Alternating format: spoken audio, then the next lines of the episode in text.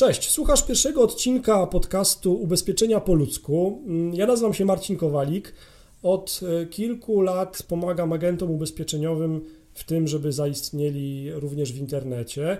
No i wpadłem na pomysł, że trzeba też pomóc potencjalnym klientom końcowym, czyli ludziom, którzy potrzebują ubezpieczeń różnego rodzaju, w tym, żeby zrozumieli, jak podejść do ubezpieczeń, czym są ubezpieczenia i żebyśmy w ogóle rozładowali ten temat ubezpieczeń w ludzki sposób.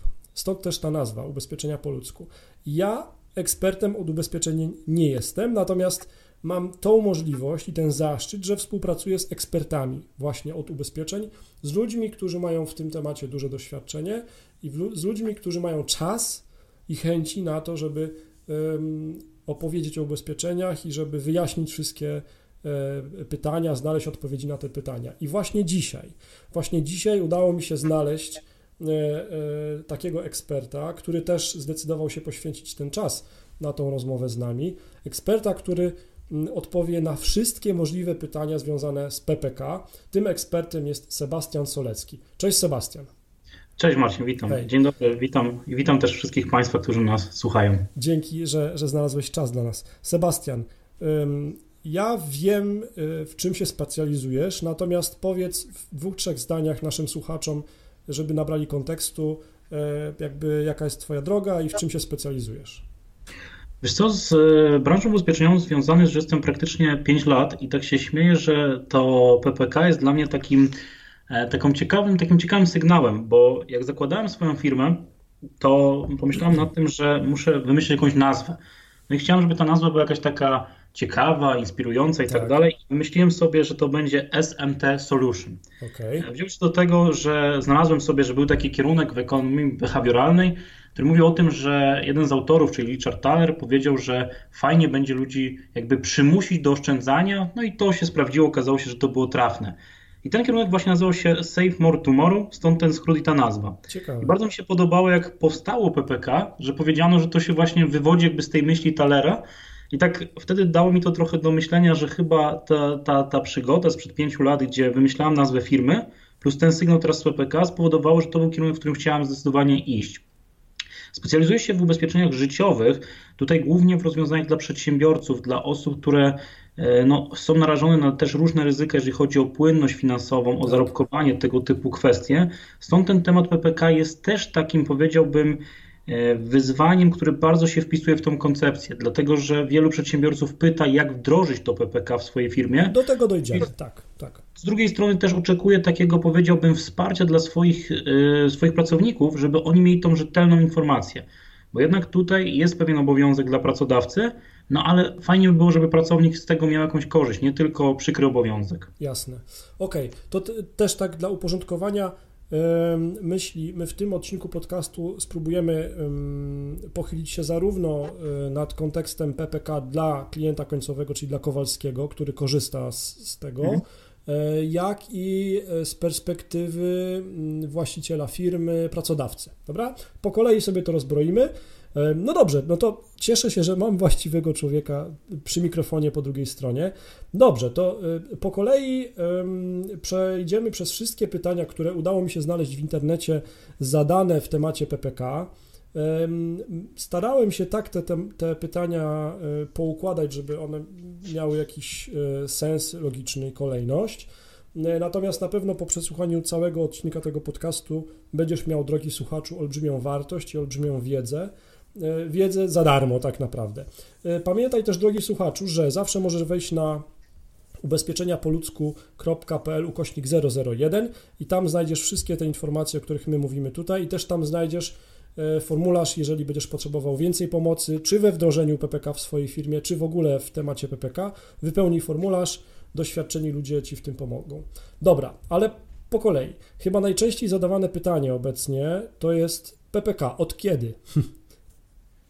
No właśnie, bo o PPK zaczęło się dosyć dużo mówić już w zeszłym roku tak naprawdę, kiedy pojawiła się ta ustawa, kiedy pojawiły się te terminy i ludzie zaczęli tym żyć mniej lub bardziej.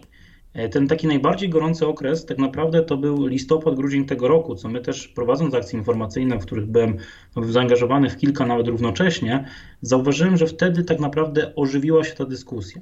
Dzisiaj ludzie już coraz bardziej tym żyją, bo kolejne firmy będą wchodzić sukcesywnie i ludzie też coraz bardziej zaczynają, jakby ten temat staje się powszechny. Najprościej mówiąc, pierwsza tura PPK to był lipiec tego 2019 roku, czyli roku, który za chwilę będzie już za nami. E, od tego momentu wchodziły firmy, których stan zatrudnienia był powyżej 250 osób zatrudnionych. Oczywiście ten stan był liczony pół roku wcześniej, ale te największe podmioty miały od początku lipca jakby ten obowiązek ustawowy.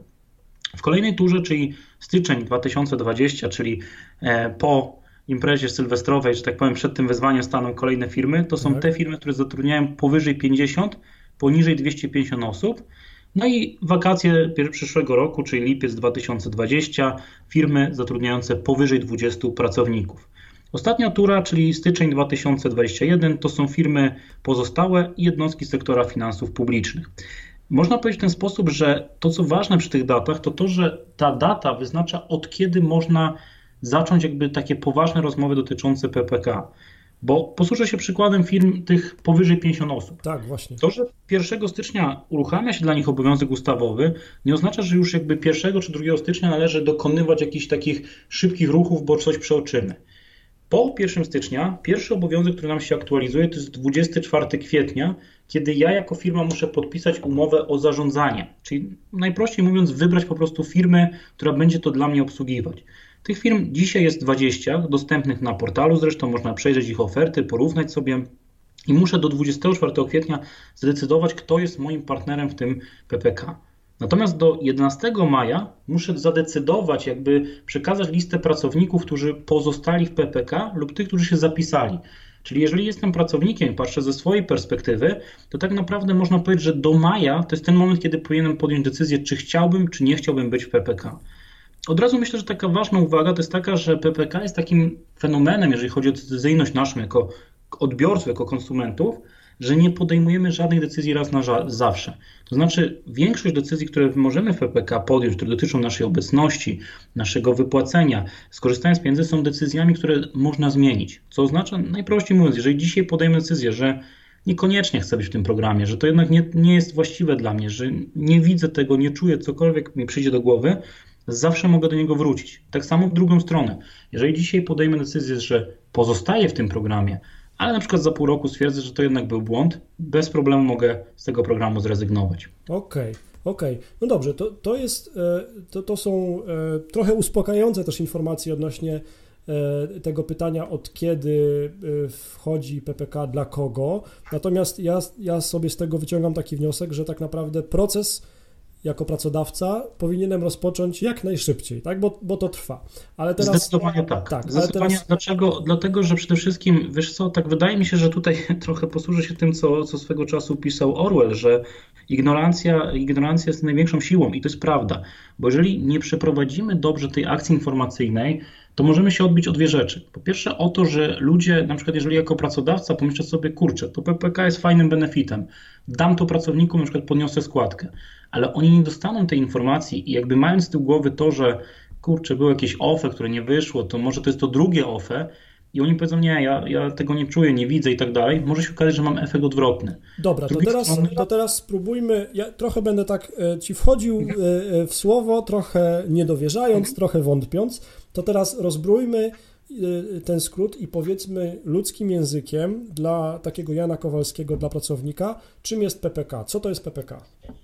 PPK jest pomyślane jako takie nowe rozwiązanie trzeciego filaru, czyli tego filaru dobrowolnego. To ma być nasz taki dobrowolny system gromadzenia pieniędzy, nazwijmy sobie na cele emerytalne, który ma jednak być w pewnym stopniu powszechny. Tu ważna rzecz. Dobrowolny, dlatego że, tak jak wspomniałem wcześniej, możemy z niego zrezygnować, możemy zmienić decyzję i tak dalej. Natomiast powszechny, dlatego że część osób zostanie zapisanych z automatu, a tak naprawdę każdy pracujący do 70 roku życia stanie przed odpowiedzią na pytanie, czy chce być, czy nie chce.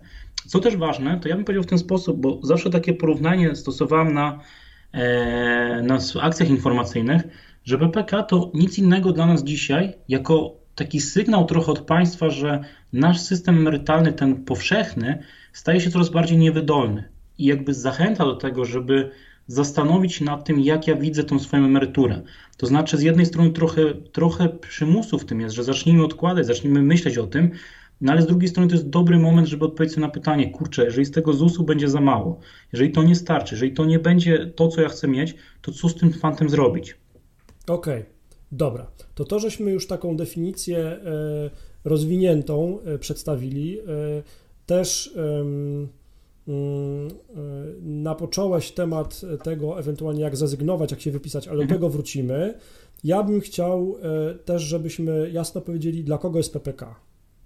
PPK jest dla osoby zatrudnionej, bo tutaj ciekawa rzecz jest taka, że ustawa posługuje się takim terminem osoba zatrudniona. Mhm. To jest najprościej mówiąc wszystkie osoby na umowę o pracę, wszystkie osoby na umowę zlecenie, które są ozusowane. Czyli nawet jeżeli to są członkowie rad nadzorczych i gdzieś tam ta składka ZUS-owska się pojawia, no to też trzeba mieć jakby to na uwadze. No ale tak znakomita większość osób to są to po prostu ci pracownicy, którzy pracują na etacie. I tutaj jest kwestia tego, że patrzymy jakby na dwie kategorie tych osób zatrudnionych do 55 roku życia, czyli ci, którzy zapisywani są automatycznie z możliwością rezygnacji, no i osoby między 55 a 70 rokiem życia, które mogą przystąpić, jeśli złożą stosowny wniosek. Okej, okay, okej, okay. dobrze. To z punktu widzenia pracownika, to żeśmy już um, takie ogólne informacje dali, takie wstępne. A tak jak mówiłem na początku y, tego odcinka, tego naszego spotkania, też będę starał się mm, dopytywać się z punktu widzenia pracodawcy. Powiedz, jak, jakie są obowiązki pracodawcy, jeżeli chodzi o e, PPK? Właśnie powiem tak, tych obowiązków jest dosyć dużo. To można powiedzieć w ten sposób, że PPK dla pracowników to są możliwości, dla tak. pracodawców to są obowiązki. No właśnie. Tutaj powiem tak, e, to co jest najważniejsze, podstawowym chyba obowiązkiem, to są te wszystkie kwestie kadrowo-rozliczeniowe, ewidencyjne. Natomiast na takim etapie wstępnym, przed jakim stoi dzisiaj większość firm, no bo mamy świadomość tego, że te firmy 50, 250 albo te powyżej 20 osób, no to jest znakomita większość naszej, naszej gospodarki dzisiaj, to powiedziałbym tak, że takim najważniejszym wyzwaniem jest odpowiednie zaplanowanie tego wdrożenia, czyli takiego wdrożenia, które da mi ten komfort, że dam pracownikom tak dużo informacji, że będą mogli podjąć świadomą decyzję. Zostaję, wypisuję się, zwiększam, zmniejszam składkę, cokolwiek podejmę jaką decyzję, to będę wiedział, jak to działa. Druga rzecz, że stworzę program, który przy wsparciu instytucji finansowej oczywiście będzie w pewnym stopniu tak mocno zautomatyzowany i tak mocno bezobsługowy, że nie będzie rodził dla mnie problemów. Ja się śmiałem, że takim największym jakby wyznacznikiem sukcesów e, naszej, naszych akcji wdrożeniowych będzie to, i to się sprawdziło, gdy po pierwszych wynagrodzeniach nie będzie telefonów, przepraszam pana, a dlaczego mi potrącą jakieś pieniądze?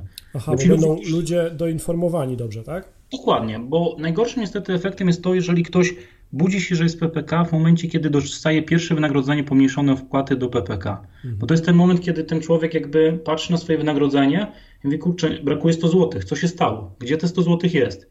I jeżeli wtedy zaczyna szukać tej informacji, no to jak wiemy, nikt nie lubi tracić i jak dostaję mniejszy przelew, to trochę w innych emocjach będę analizował opłacalność tego programu niż w momencie, kiedy podejmę tą decyzję wcześniej. Jasne. No dobrze, ale teraz e, gdyby ktoś ci zadał pytanie, właśnie tak, taka, taka firma, która przymierza się do wprowadzenia PPK, jak wprowadzić PPK, to, to na pewno jakby no, nie rozpisałbyś tego tylko jako jakby kampanię informacyjną, ale tam jest też pewnie kilka innych jeszcze kroków. Jakbyśmy mogli te kroki, jak wprowadzić PPK w firmie krótko wylistować, to byłoby super. Pierwsza rzecz to jest przede wszystkim wybór instytucji. I ja tutaj zachęcam zawsze do tego, żeby spotkać się, czy żeby porównać oferty kilku instytucji. Bo nawet u klientów, u których rozmawialiśmy, klienci mówią, tak, tutaj ta oferta, którą Pan przedstawił, zdecydowanie tak. Ja mówię, wiecie Państwo, jednak dla własnego komfortu porównajcie rynek, bo tutaj rynek jest bardzo konkurencyjny. Są różne oferty, sprawdźcie, przeanalizujcie i zobaczcie. Później mamy kwestię wymogów tych ustawowych, czyli podpisania tej pierwszej umowy, przeprowadzenia akcji informacyjnej, dalej idąc podpisania umów w imieniu pracowników. I tutaj bardzo ważna rzecz jest taka, to są kwestie nawet te kadrowo-płacowe. Ja powiem tak e, z własnego doświadczenia, że ten ostatni rok spowodował, że bardzo wzrosła moja świadomość, jeżeli chodzi o przepisy kadrowo-płacowe, bo niestety obsługując PPK, czy mając jakby styczność z tym procesem, nie unikniemy tego, że pojawią się pytania, kiedy naliczyć składki, jak naliczyć podatki, e, jak sobie z tym wszystkim poradzić. Dlatego my staramy się stworzyć również specjalne, dedykowane szkolenia dla działów personalnych, dla kadrowo-płacowych, żeby te osoby też jakby przeszły takie wdrożenie od tej strony praktycznej, czyli tego, co będą musiały robić. Dalej idąc jest ustalenie pewnych procedur, takich nazwijmy to sobie wyposażenia nawet firmy w druki dotyczące czy rezygnacji, czy zwiększenia wpłat, czy powrotu do PPK, tak żeby w momencie, kiedy pojawia się ten pracownik, który mówi chciałbym coś załatwić, żeby wiedział, jak to sprawnie załatwić. Ważną rzeczą, którą też praktykujemy jest rozgraniczenie, co załatwiamy w kadrach, w płacach, co załatwiamy w instytucji finansowej. To jest szalenie ważne, bo dla pracownika jakby PPK w pewnym momencie staje się takim programem w pracy. To jest program u pracodawcy. I niekoniecznie mam jakby takie pierwsze skojarzenie, aha, z tym muszę iść do kadr, a z tym muszę iść do instytucji finansowej. Dedykujemy zawsze też jednego opiekuna lub dwóch opiekunów do firmy, bo zauważyliśmy, że jest to taki proces, który wymaga szalenie dużego zaufania. Generalnie, jak mnie pytają nieraz ludzie, czy warto, czy nie warto być PPK, czy się opłaca, czy się nie opłaca, ja bym powiedział, że jedyne pytanie to jest takie, czy ufamy, czy nie ufamy. Bo opłacalność tego programu jak najbardziej jest. Ta kwestia dotycząca zarobkowania, tych wszystkich rzeczy, no tutaj każde argumenty są generalnie in plus. Natomiast pytanie jest jedno, czy ja zaufam. Bo mamy za sobą, no, nazwijmy to jednak po imieniu, nieudaną reformę OFE. Niektórzy też narzekają na kwestie dotyczące książeczek mieszkaniowych. Tak. I w tym całym jakby negatywnym postrzeganiu naszej rzeczywistości finansowej, tych wszystkich reform, które mieliśmy miejsce, no tak naprawdę ja dzisiaj na każdą taką mm, okoliczność, jak widzę u pracowników, widzę taki trochę pesymizm, którzy mówią, wie pan co, no fajnie to wygląda, ale chyba za dobrze, to się za chwilę zepsuje, to tak nie będzie, z OFE też tak miało być i tak dalej, więc tutaj jest szalenie ważna kwestia zaufania. Okej, okay, Sebastian, to tak, e, opowiedzieliśmy teraz tak w bardzo e, uproszczonym modelu, jak wprowadzić PPK w e, firmie. Wspomniałeś, e, że pierwszym krokiem jest wybór instytucji finansowej. Czy możesz e, w ogóle jakby nie wskazując na lepsze czy gorsze, w transparentny sposób wymienić w tej chwili mniej lub bardziej kompletną listę tych instytucji finansowych? Wiesz, w ten, powiem w ten sposób. Mamy instytucji 20. Mhm.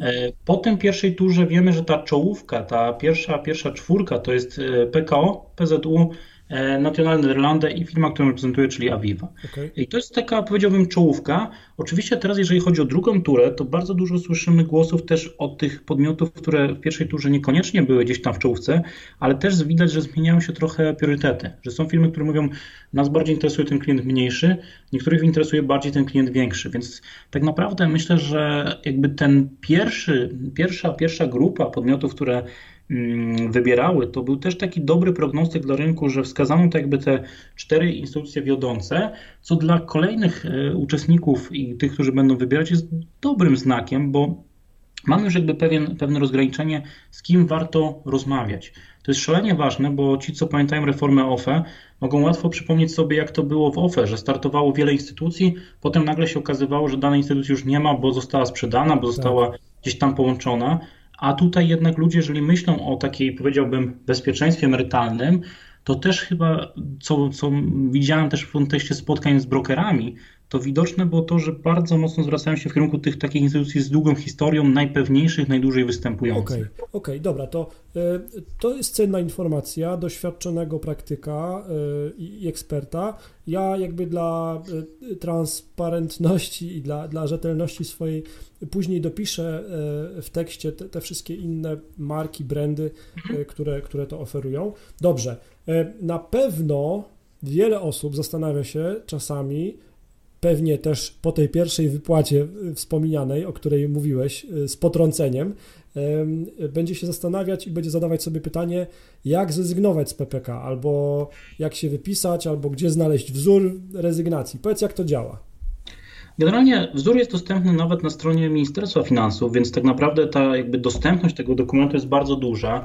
E, zazwyczaj praktykowaliśmy to w ten sposób, żeby ten dokument też, też był dostępny w kadrach czy odpowiednio w płacach, w zależności, który dział jakby w firmie się tym zajmuje.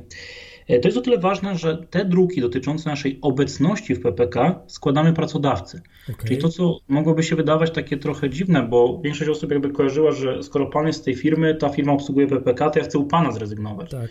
To nie, to rezygnujemy u pracodawcy w tym odpowiednim dziale. Wszystkie te działy są wyposażone w te druki, czy to w wersji elektronicznej, czy w wersji papierowej.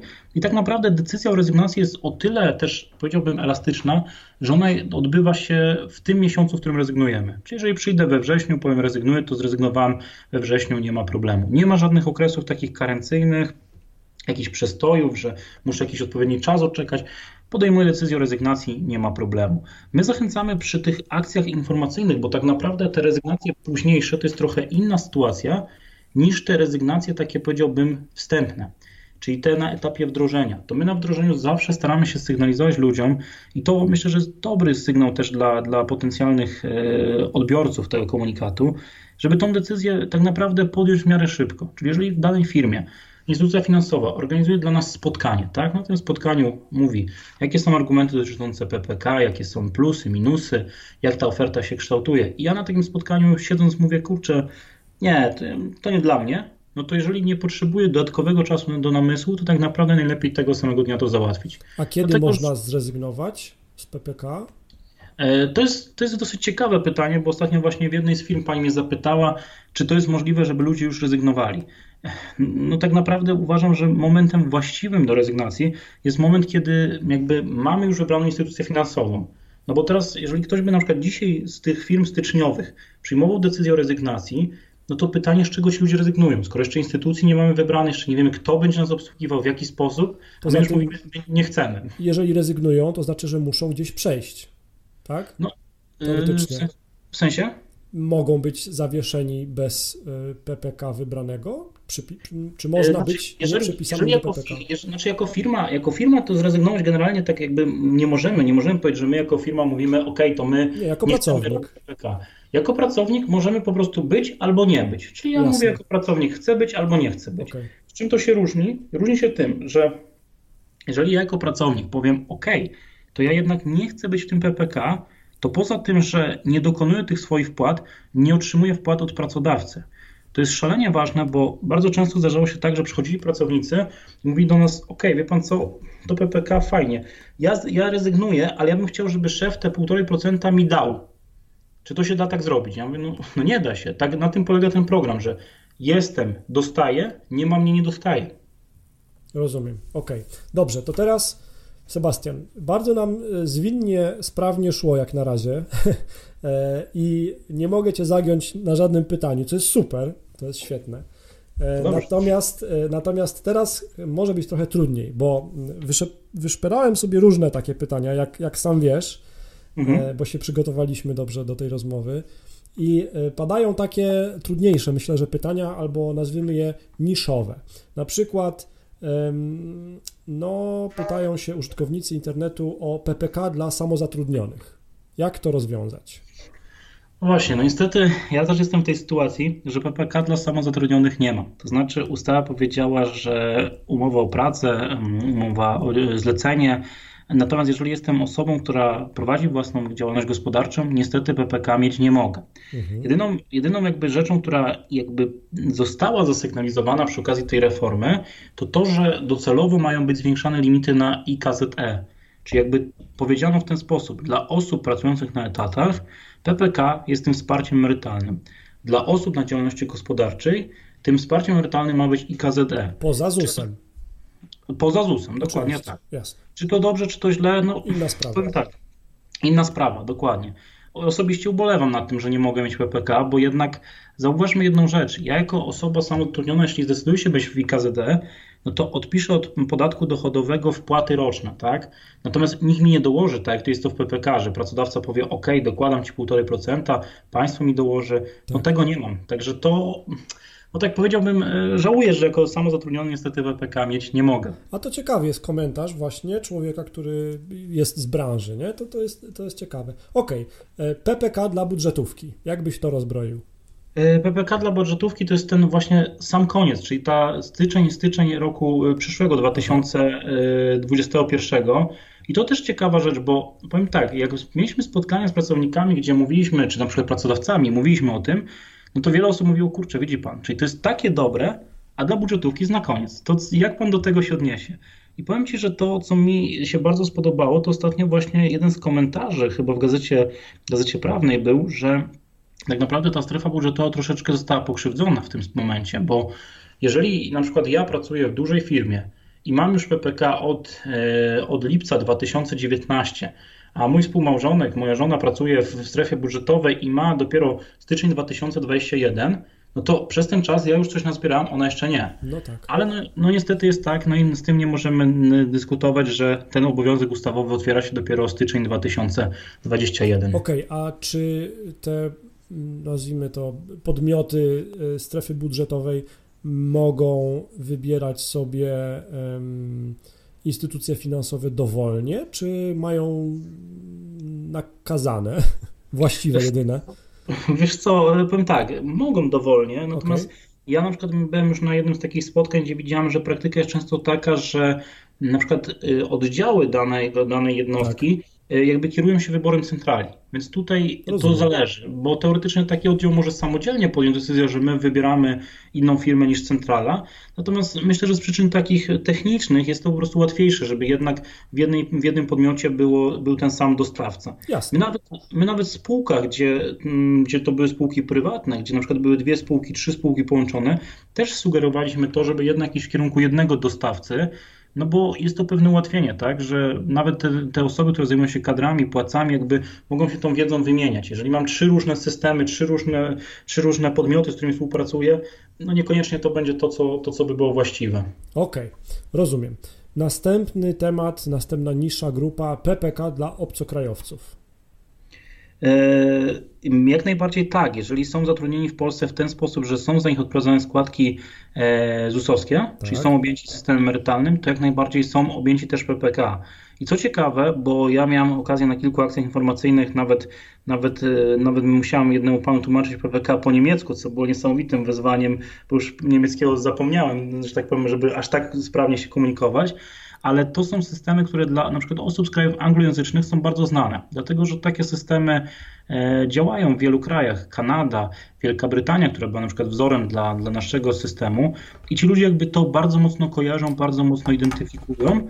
No z tą tylko różnicą, że większość z nich jakby e, ma tylko ten problem taki, czy taki, nie wiem, dylemat, no bo nie wiedzą, czy będą jakby cały czas jeszcze, w tym tak. kraju. Dokładnie. Mhm, Dla nich to jest tak, że oni myślą, kurczę, no z jednej strony jest to korzyść, ale z drugiej, no nie wiem, czy ja będę tyle lat jeszcze w Polsce. Rozumiem. Dlatego bardzo mocno sygnalizowaliśmy im i to też zachęcam do tego, żeby takie osoby zwróciły sobie uwagę na ten aspekt, jak wygląda tak zwany zwrot, czyli ta wypłata pieniędzy przed 60 rokiem życia. Bo taka osoba może podjąć decyzję o wypłacie nawet za rok czasu, bo się skończy kontrakt i powie: OK, wracam do swojego kraju, i tutaj jak najbardziej te pieniądze może wypłacić i dla niej to jest jakaś korzyść taka dodana, powiedziałbym. Okej, okay, no tak. Dobra, no to teraz mam dla Ciebie zagwostkę, no bo tak, mówiliśmy o PPK w odniesieniu do ZUS-u, a teraz powiedz mi, jak się zapatrujesz na temat PPK dla rolników? To matko. Hmm. Eee, zaskoczyłeś mnie. Jedyne, co pamiętam z tym PPK dla rolników, to kwestia tylko tego, że spółdzielnie, e, że członkowie spółdzielni rolniczych E, natomiast, natomiast e, jeżeli to, jest, jeżeli to są rolnicy, którzy są na krusie, to tutaj jakby nie ma wymogu tworzenia PPK. Dla nich jakby krus jest tym, co, co nam daje ZUS. Więc to jedynie te, ci członkowie spółdzielni rolniczych. Ja nawet ostatnio się zastanawiałem, jak dużo to jest grupa, więc ten rynek rolniczy nie jest mi aż tak dobrze znany. Okay, rozumiem. Natomiast wiem, że to jest, wiesz, to jest też ciekawa rzecz, bo a propos tych rolników, to tak może przy okazji trochę na ten temat, że tutaj szalenie ważny jest ten temat emerytalny, bo bardzo często ten model tej rolniczej rodziny jest taki, że tam jest jedna osoba, która jakby zarządza tym gospodarstwem od której dochodów zależy no, bezpieczeństwo praktycznie bardzo szerokiego grona e, osób, całej tej rodziny. I to bezpieczeństwo emerytalne no, jest szalenie istotne, bo taka osoba przecież nie będzie pracować wiecznie, bo, bo praca na roli wymaga no, jednak sił witalnych i, i zdrowia też. Dobrze, a e, teraz jeszcze bym wrócił na chwilę do budżetówki. Czy mundurowi, PPK dla mundurowych to jest to samo co PPK dla budżetówki? Tak, tak, tak, jak najbardziej. Okej, okay. czyli jeżeli ktoś szuka informacji na temat e, PPK dla mundurowych, to tak naprawdę mm, odsyłamy go do tego fragmentu, gdzie mówiliśmy o budżetówce. E, Dokładnie. I to jest styczeń 2021 wprowadzenie. Mhm. A, tak. I, Mogą e, pojawić się też takie rzeczy, tak? że i to bym tutaj też myślę, że warto podkreślić, że jeżeli chodzi o sektor finansów publicznych, czyli tą budżetówkę, w niektórych instytucjach działa już PPE, które może być alternatywą, czyli może być sytuacja taka, że pracuję w jakimś podmiocie, gdzie nagle nic się nie dzieje w związku z tym PPK i nagle rodzi to takie trochę moje zaniepokojenie, to inne firmy wprowadzają, u nas nie ma, natomiast może to jest związane z tym, że już program PPE działa. Ja to obserwowałem na Dolnym Śląsku, na przykład jeżeli chodzi o kopalnie, bo w kopalniach dużo już jakby tych PPE zostało wybranych, no i wiele osób właśnie pytało, że u nas się nic nie dzieje, z czym to jest związane. A ja mówię, a ma pan jakiś taki program, że coś tam pracodawca odkłada? O, mam. No to kolejnego pan nie będzie miał, najprawdopodobniej o to chodzi. Aha, czyli to PPE na przykładzie e, górników, tak? E, Dokładnie tak. Mhm. Oznacza już, że nie ma potrzeby starania się czy też uruchamiania procedury PPK. Tak, bo PPE jest taką alternatywą, która działa w ten sposób, że jest to program, który już działa od kilku lat, jeżeli chodzi o regulacje ustawowe, o rynek i tak dalej. W nim różnica podstawowa jest taka, że ciężar jakby tego gromadzenia bierze na siebie pracodawca. Czyli 3,5% odkłada pracodawca, który oczywiście może odkładać też więcej, ale ja jako pracownik jedyny wkład jaki mam to podatek dochodowy od tej części, którą finansuje mi pracodawca jako taki nazwijmy to sobie benefit. Nie mam tutaj tych wpłat do, własnych. Oczywiście, jeżeli będę miał pomysł, że chcę wpłacać, no to też można to jakoś rozwiązać, natomiast to nie, nie w ten sposób jak w PPK, że moja wpłata obliguje pracodawcę do wpłaty. Tutaj nie. Tutaj PPE, PPE to jest program, który w całości pracodawca mi finansuje i jakby stanowi dla mnie dodatkowy benefit. Okej. Okay. Mówiliśmy o um, samozatrudnionych, a powiedz, jak jest w przypadku PPK umowa zlecenie? Czy to w ogóle tutaj jest ten temat e, aktualny, czy... Jeżeli są składki te obowiązkowe, emerytalne i rentowe, tak najbardziej tak. Także tutaj praktycznie ja w tej chwili, jak widzę to przy umowach zlecenia, to większość zdecydowanie tak. Kwestia tylko dotyczy jednej rzeczy. To są na przykład osoby takie, które są bardzo krótkoterminowo zatrudnione, na przykład, y, nie wiem, zdarzyło mi się, że były to osoby na praktykach, które tak. miały umowę zlecenie, nie były oskładkowane, więc tutaj nie. No i ważna rzecz jest taka, że PPK, żeby w ogóle zafunkcjonowało, to ja u danego pracodawcy muszę legitymować się stażem pracy, e, można to tak w skrócie powiedzieć, 3 miesięcznym. Czyli jeżeli to jest umowa zlecenie, która trwa tydzień, tak, no to, no to tutaj wiadomo PPK się nie zadzieje, ale jeżeli to jest umowa o pracę taka, znaczy umowa zlecenia taka o charakterze stałym powiedziałbym, to tutaj jak najbardziej to PPK też będzie miało rację bytu. E, takie okay. przypadki, powiem szczerze, my rozpatrywaliśmy bardzo indywidualnie, to znaczy sygnalizowaliśmy działom płac, żeby takie osoby jakby troszeczkę może takie złe sformułowanie, ale wyłuskać z tej listy pracowników i jakby rozpatrzyć dokładnie na tym konkretnym przykładzie. Ja też zawsze zachęcam pracowników, jak pojawiają się na akcjach informacyjnych czy na dyżurach, że mówię, niech pan podejdzie ze swoim konkretnym przypadkiem, jeśli pan ma wątpliwości i zapyta, jestem, nie jestem, dotyczy, nie dotyczy. Szalenie dużo jest takich dziwnych przypadków, bo na przykład my mieliśmy taki przypadek ciekawy pana, który miał 55 urodziny w dniu podpisywania umowy. No i też była taka trochę dyskusja, czy on jest obowiązkowo, czy na wniosek. Był pan, który już ma świadczenia emerytalne, ale dodatkowo pracuje. I to jest bardzo dużo takich case'ów, które no ciężko jest jakby w jednym zdaniu e, rozwinąć, natomiast zawsze warto jakby, żeby taka osoba wiedziała, do kogo się zwrócić. Jasne, okej. Okay. Wiesz co, no to tak. Na pewno e, wielu zaawansowanych wiekowo e, słuchaczy, czy też potencjalnych klientów na PPK, odbiorców końcowych, zastanawia się, albo tych, którzy mają już dzieci, zastanawia się, co w przypadku śmierci się dzieje z PPK, czyli też jakby powiązany temat, jak działa dziedziczenie w przypadku PPK. Mhm. Tutaj zasadę mamy taką, jak można powiedzieć, że jakby, dokładnie taką samą jak była w OFE, czyli połowa należy do współmałżonka, czyli jeżeli mamy związek małżeński, mamy wspólność majątkową, no to to, co gromadzę w czasie trwania związku małżeńskiego, połowa jest współmałżonka. A jeżeli nie mamy? Jeżeli nie mamy, no to całość podlega e, temu możliwości wskazania osoby uprawnionej. Bo drugą rzeczą jest wskazanie osoby uprawnionej, czyli tego, kto po mnie ma te pieniądze w PPK otrzymać. Oczywiście, jeśli nie wskaże nikogo, nie mam współmałżonka, no to idziemy normalną jakby procedurą spadkową. Natomiast warto jest te osoby wskazywać, dlatego że to po pierwsze ułatwia nam jakby takie uporządkowanie, komu te pieniądze mają się, że tak powiem, po mojej śmierci, do kogo mają trafić.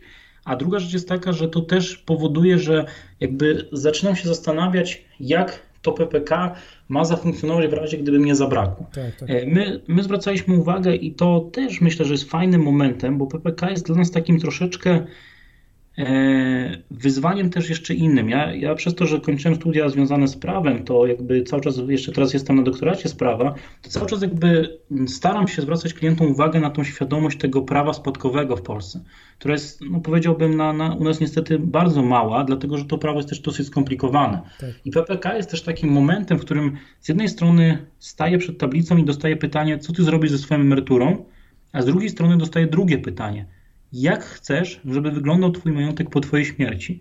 I ja miałem taki jeden fajny przykład, gdzie pan przyszedł i mówi tak, wie pan co? To PPK zachęciło mnie do jeszcze jednej rzeczy. Chciałbym z panem pogadać i poukładać sobie, bo mam taki, taki majątek, mam taką i taką sytuację rodzinną i myślę, że to jest dobry moment, żeby to uporządkować. Że jakby to mnie zobligowało do tego, że muszę nad tym usiąść i z panem pogadać, jak, co mogę zrobić, żeby było tak, tak i tak. I to jest fajna sprawa i to myślę, że to zachęca nas do tego, żeby zastanowić się, jak do tego podejść.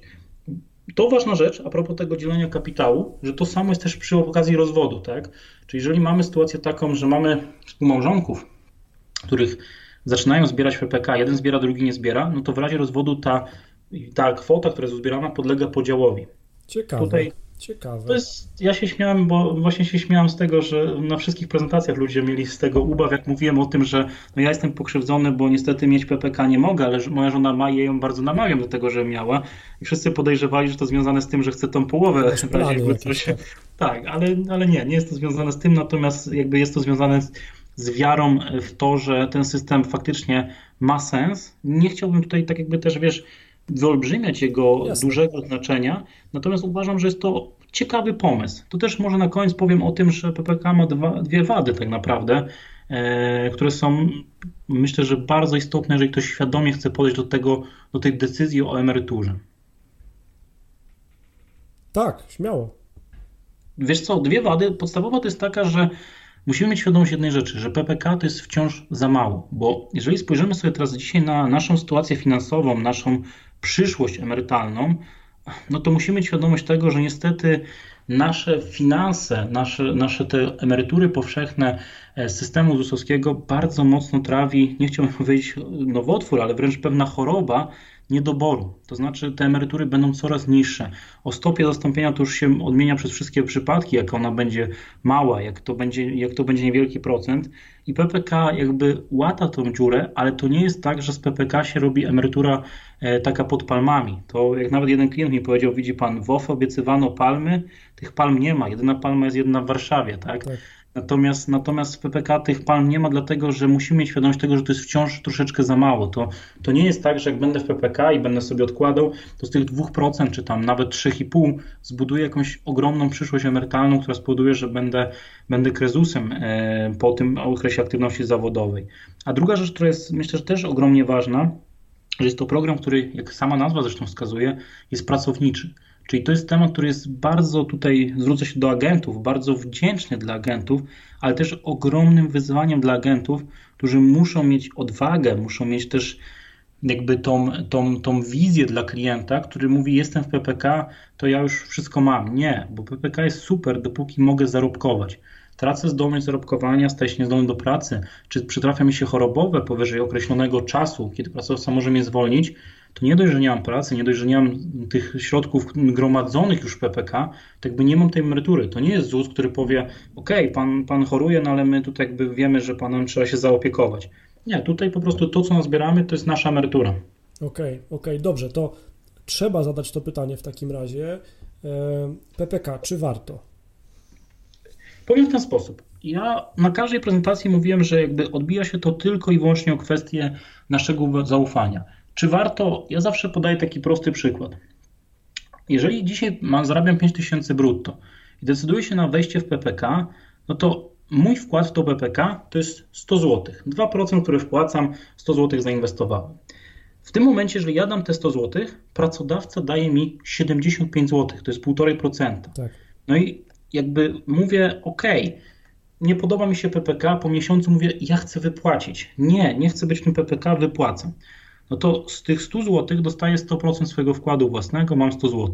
Z 75 zł dostaję 70%. Pracodawca. Czyli, mhm. Dokładnie. Z tej części pracodawcy zwraca mi się 70%, czyli 49 zł. Czyli można powiedzieć w ten sposób, że 149 zł ze 100 zainwestowanych odzyskałem.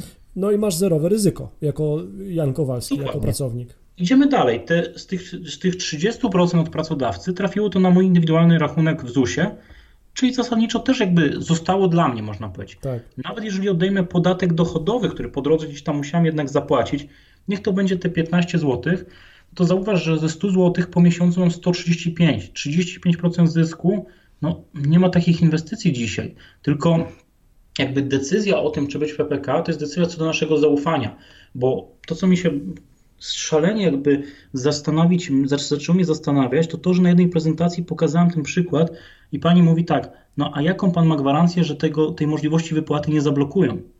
Ja mówię, wie pani co, tej gwarancji nie ma, natomiast jeżeli ona dzisiaj jest, to jakby operujemy na tym, co dzisiaj będzie. Ale to jest straszne, powiem Ci tak przy okazji tego PPK, że mamy tak niewielki poziom zaufania do w ogóle strefy prawnej boimy się tych zmian prawnych, tak jak ognia dosłownie. Mamy wyobrażenie takie, że tak naprawdę wszystko, wszystko można nam zabrać.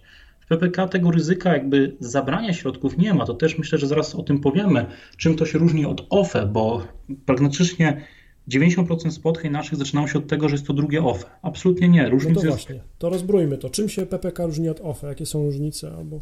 Przede wszystkim różni się tym, że OFE w całej swojej istocie to było cały czas jakby operowanie składką, którą musimy płacić, pewną daniną publiczno-prawną, czyli tym, że ja płacę składkę na ZUS i jakby część tej składki idzie do ZUS-u, część do OFE.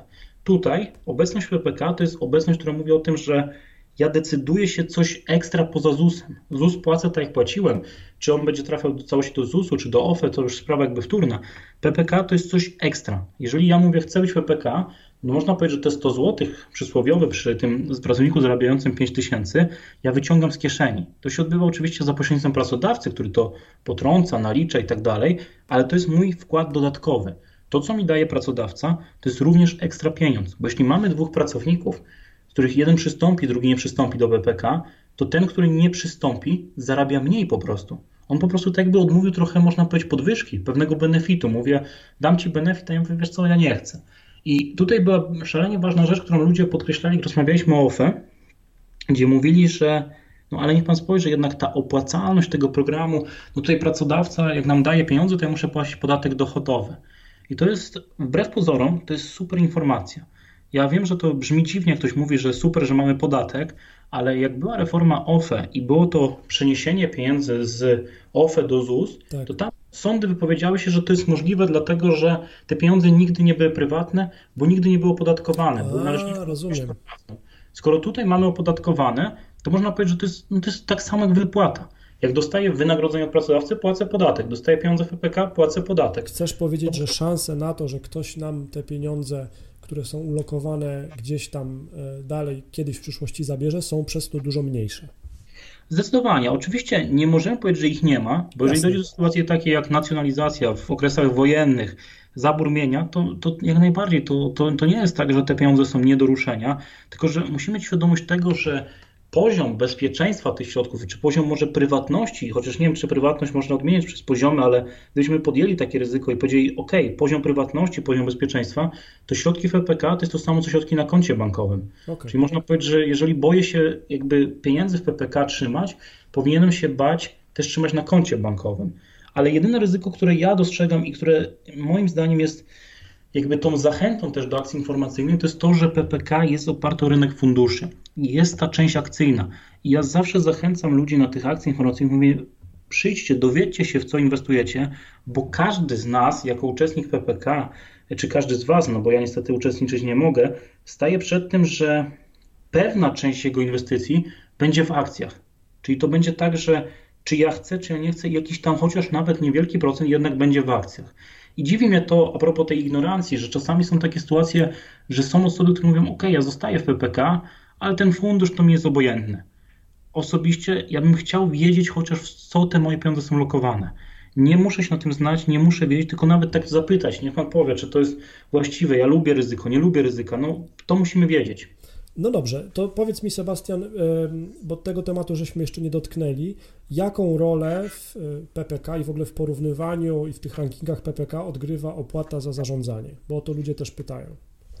Wiesz, powiem tak, jest to jeden z takich dosyć istotnych parametrów, bo tak naprawdę ustawa w jednym z artykułów mówi nam o tym, co firma powinna brać pod uwagę, oczywiście konsultując się z pracownikami, co do tego, jaki jest, jaki jest ten najlepszy, że tak powiem, najlepszy podmiot, ten najlepszy operator.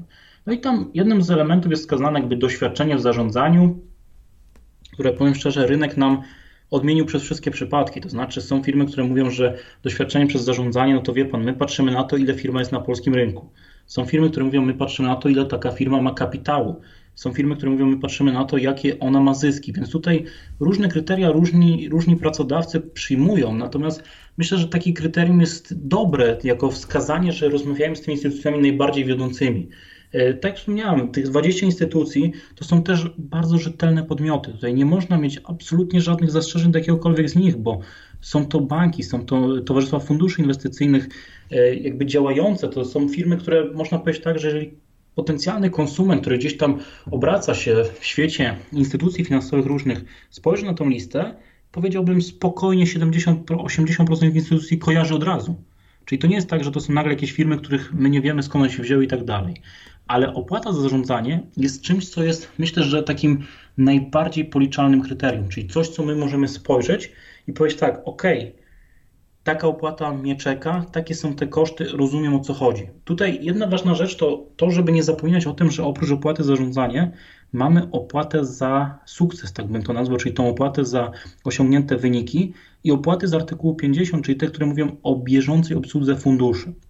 Natomiast jeżeli patrzymy na opłatę za zarządzanie, to pomocnym na pewno jest to zestawienie, które przygotował e, PFR na stronie mojeppk.pl, gdzie mamy wyliczoną jakby średnią opłat za zarządzanie z wszystkich instytucji finansowych. Tam są dwie edycje. Pierwsza to była z czerwca tego roku, teraz jest zaktualizowana i ta średnia na pewno jest takim parametrem, który pokazuje, że jakby mamy jakieś, jakieś ustandaryzowane kryteria porównywania. Tutaj oczywiście ja zawsze zastrzegam, bo na przykład w poprzedniej edycji firma, z którą współpracuję, była na pierwszym miejscu. I dużo osób mówiło, o to Państwo macie najlepszą ofertę. Ja mówię, wiecie Państwo, to też nie można tak powiedzieć, bo średnia jest pewnym parametrem, który pokazuje jakiś środek. Jeżeli u Państwa w firmie są na przykład osoby w takim wieku czy w takim, to tu już musimy iść troszeczkę głębiej. Ale na pewno opłata zarządzania jest bardzo ważna. Powiedziałbym w ten sposób, nie przeceniałbym mocno jej roli, bo, bo to, co jest istotne w opłacie zarządzanie, to to, że ona jest w ogóle bardzo konkurencyjna względem rynku. To jest tak, jak nieraz ludzie mnie pytają, no wie pan, ale ja mam IGZE, czy ja powinienem mieć PPK, czy ja mam IKE, czy ja powinienem mieć PPK, to odpowiedź jest bardzo prosta, zdecydowanie tak, bo im więcej odkładamy, tym lepiej, bo jeżeli zaczynamy oszczędzać na programach emerytalnych, to nie oszczędzamy dla siebie, tylko na sobie. Więc to myślę, że jakby nadmiar tych programów nie jest zły. Jasne. Natomiast jeżeli porównamy sobie opłaty za zarządzanie w funduszach PPK z ofertą taką rynkową, rynku akcyjnego czy rynku obligacyjnego, to te opłaty są naprawdę bardzo niskie i to też myślę, że jest fajną zachętą tego, żeby z tym oszczędzaniem jednak jakby wejść w jakieś, jakieś rozmowy, tak to określę ładnie. No i żeby dywersyfikować. Okej. Okay. E, następne pytanie i myślę, że już jedno z ostatnich chyba. E, powiedz mi, co można znaleźć na moje PPK? Czym to jest? Co to jest? No, moje PPK można przede wszystkim znaleźć takie, powiedziałbym, najbardziej kluczowe informacje dla tych dwóch stron, o których dzisiaj już rozmawialiśmy, czyli pracodawca, pracownik. Można znaleźć poradniki zarówno dla pracownika, na co powinien zwrócić, te takie podstawowe informacje, co to jest PPK. My dzisiaj nad tym się mocno nie zatrzymywaliśmy, jakby kto ile wpłaca, jakie składki i tak dalej, bo to myślę, że już coraz bardziej staje się nas powszechną wiedzą, a teraz coraz bardziej idziemy w takie niuanse, które właśnie cieszę się, że u nas się dzisiaj pojawiły. Druga rzecz dla pracodawcy jest tam szalenie ważne są poradniki, które ja wręcz w niektórych firmach to nawet zachęcam tego, żeby sobie drukować, gdzieś mieć w widocznym miejscu, bo są tam zarówno interpretacje prawne tych przepisów dotyczących ustawy, interpretacje podatkowe, Czyli takie rzeczy, które w codziennej praktyce się przydają, a ten zbiór zagadnień prawnych myślę, że też bardzo mocno się rozwija. To jest coraz więcej nowych pytań, coraz więcej odpowiedzi na nie, no bo tak naprawdę musimy mieć świadomość jeszcze jednej rzeczy, że te najbliższe, myślę, że chyba dwa lata, będzie tak naprawdę cały czas powodować, że ten program się będzie rozwijał, bo pewne rzeczy, których dzisiaj możemy sobie nawet nie zdawać sprawy, dopiero się pojawią. Więc ta strona jest takim jakby kluczem do zrozumienia, co to jest PPK, jak ona funkcjonuje. Dalej idąc, mamy tam zestawienie też instytucji, jeżeli chodzi o czy te opłaty, czy w ogóle o oferty tych instytucji, które możemy pobrać. To jest taki ciekawy fenomen, bo jeżeli rozmawiamy dzisiaj o ofertach dla instytucji, czy to ubezpieczeń majątkowych czy ubezpieczeń grupowych, to nie mamy czegoś takiego, że osoba, która jest zainteresowana takim, takim, taką usługą, wchodzi na jakąś stronę internetową, pobiera oferty 10 firm i sobie porównuje. Tak, oczywiście, to jest PPK, skomplikowane, jasne. Dokładnie, ale w PPK taka możliwość istnieje. Mogę wejść, pobrać 10 ofert i porównać. Natomiast ja powiem tak, może to dziwnie zabrzmi, ale czasami w niektórych firmach, jak widziałem już taki moment, gdzie spotykaliśmy się z, z pracodawcą, było tam właśnie, nazwijmy to sobie coś na kształt castingu, tak, czyli jedna, druga, trzecia, czwarta firma. I w końcu ta pani mówi, wie pan co, no bo my mamy te oferty, my je tak porównujemy, one są takie podobne, takie, no, takie drobne niuanse jakby decydują, to jak, jak tą firmę wybrać, no na co zwrócić uwagę, co by, co by pan po, po, powiedział? To ja zawsze mówiłem, że tak naprawdę to, co jest, myślę, że chyba najtrudniejsze do wychwycenia, ale też zarazem najważniejsze, to jest ten taki, powiedziałbym, trzeci punkt w tym katalogu ustawowym, na co zwrócić uwagę, czyli ten dobrze pojęty interes pracownika. Ja bym go rozszerzył nawet dobrze pojęty interes pracownika i pracodawcy. Tak, i firmy. Dokładnie. Myślę, że tutaj najważniejszą odpowiedzią jest to, i ja zawsze to mówiłem, spójrzcie na to, z kim wam się będzie dobrze pracować, bo jakby te różnice nawet w opłatach można łatwo zrekompensować tym, że dana firma osiągnie lepsze zyski w funduszach i to się zrekompensuje ale kwestia tej obsługi, tego powiedziałbym wsparcia w tych newralgicznych momentach jest myślę, że absolutnie kluczowa, bo to są naprawdę trudne decyzje, gdzie nagle jakaś osoba z działu kadr, z działu personalnego staje przed wyzwaniem, że musi jakby sprostać nowej, nowej rzeczy, która, no, której nikt nie zna, która jest totalnie nowa i jakby liczy się też z dużą odpowiedzialnością, bo ustawa nakłada bardzo duże kary, czy to, czy to wręcz nawet w kwestii wykroczeń i tak naprawdę stajemy przy czymś nieznanym i musimy mieć partnera, który przeprowadzi nas za rękę przez cały ten proces. I co jeszcze istotne, i myślę, że też bardzo e, takie miarodajne pod kątem tego, co ja zawsze zachęcam firmy, żeby brały pod uwagę, jak wygląda obsługa posprzedażowa. Bo PPK nie zaczyna się tak naprawdę może inaczej. Nie kończy PPK się. Nie kończy się w momencie, kiedy podpiszemy umowę i odprowadzimy składki. To jest dopiero początek przygody, bo potem mamy jeszcze chociażby spotkania rocznicowe, nowych pracowników zatrudnionych, mamy kwestie dotyczące jakby naliczenia tych składek, mamy kwestie dotyczące tego, że ktoś zachoruje, będzie miał poważne zachorowanie, będzie chciał rezygnacji.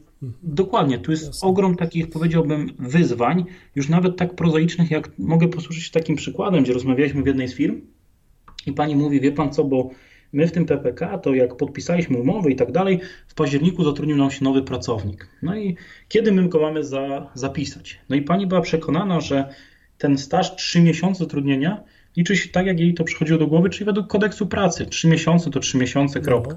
Natomiast okazuje się, i to jest bardzo istotna rzecz, że w tych interpretacjach właśnie, które są na stronie mojej PPK, jest wskazane, że 3 miesiące należy liczyć według kodeksu cywilnego, co oznacza, że to jest 90 dni. To jest ogromna różnica, bo taka osoba jakby czuje się w pełni zaopiekowana, że ktoś zadzwoni, powie, wie Pani co, to sprawdźmy ten przykład, podpowiemy, wiemy co z tym zrobić. Poza tym też myślę, że to jest taki ważna ta obsługa, dlatego że niestety jest też tak, że PPK rodzi wśród ludzi trochę wrogości. To znaczy czasami obserwowałem coś takiego, że ludzie jakby nie chcąc jakby wyjść tym PPK, wręcz reagują nerwowo. Ja to jestem w stanie zrozumieć, bo e, ci, którzy jakby nie zagłębiali się w reformie OFE, tylko wiedzą, że połowę nam zabrano, no to umówmy się, to nie jest komunikat, po którym ja mogę optymistycznie podchodzić do kolejnych programów. Ja nawet czasami miałem takie wrażenie, że w danej firmie, jeżeli jestem twarzą reformy PPK, to niekoniecznie to może, może rodzić sympatię do mnie, tych, tych pracowników, tych potencjalnych konsumentów. Natomiast yy, myślę, że to jest ogromnie ważne, bo też ci pracownicy muszą mieć taką osobę, do której mogą się zwrócić, żeby to nie była anonimowa instytucja, bo jeżeli ja czegoś nie rozumiem, coś, coś mnie w ogóle denerwuje, to nie chciałbym mieć sytuacji, gdzie trafiam na infolinię, bo wyobraziłem sobie to zawsze na zasadzie tego pracownika, który dostaje ten wyciąg wynagrodzenia, patrzy, mówi, kurczę, zabrali mi 100 złotych jakieś PPK, o co chodzi w ogóle? Patrzy, kto to obsługuje, taka i taka instytucja. I wyobrażam sobie, że on dzwoni na infolinii i spędza tam dwie godziny, żeby się dowiedzieć, że no wie pan, ale to jest obowiązek ustawowy i on dalej nic nie wie. I tutaj jest potrzebny po prostu człowiek z krwi kości, który zadzwoni i powie, pan co, nie wiem o co chodzi. Proszę mi wytłumaczyć, proszę mi powiedzieć, dlaczego, dlaczego te pieniądze zostały zabrane, czy to dobrze, czy to źle. Ja myślę, Sebastian, że to jest świetna e, puenta do, do tej naszej rozmowy. To, co powiedziałeś, e, ja połączę tutaj dwa wątki, jeżeli pozwolisz. Jakby rankingi rankingami, i ta pierwsza czwórka pierwszą czwórką, natomiast zarówno z punktu widzenia działu kadr, pracodawcy, jako i pracownika, ten kontakt z człowiekiem z krwi i kości, który jest pomocny, który potrafi z empatią i z cierpliwością olbrzymią wytłumaczyć te wszystkie zawiłe tematy, bo one nie są proste. Myślę, że to jest kluczowe. I, e, I e, ja Tobie dziękuję bardzo, że poświęciłeś godzinę czasu na to, żeby trochę przybliżyć mi i słuchaczom e, te tematy. Jestem pewien, żeśmy dopiero dotknęli wierzchołka góry lodowej. Na pewno powinniśmy dodać, że jeżeli ktokolwiek potrzebuje jeszcze jakiegoś wsparcia albo chce wdrożyć u siebie PPK, to zapraszamy na ubezpieczeniapoludzku.pl ukośnik 001. Tam wystarczy wypełnić formularz kontaktowy i y, empatyczni ludzie chętni do pomocy na pewno się zgłoszą. Sebastian, mam nadzieję, że jeszcze y, zaszczycisz kiedyś y, swoją wiedzą i głosem nasz podcast. Dziękuję Ci bardzo za Twój czas.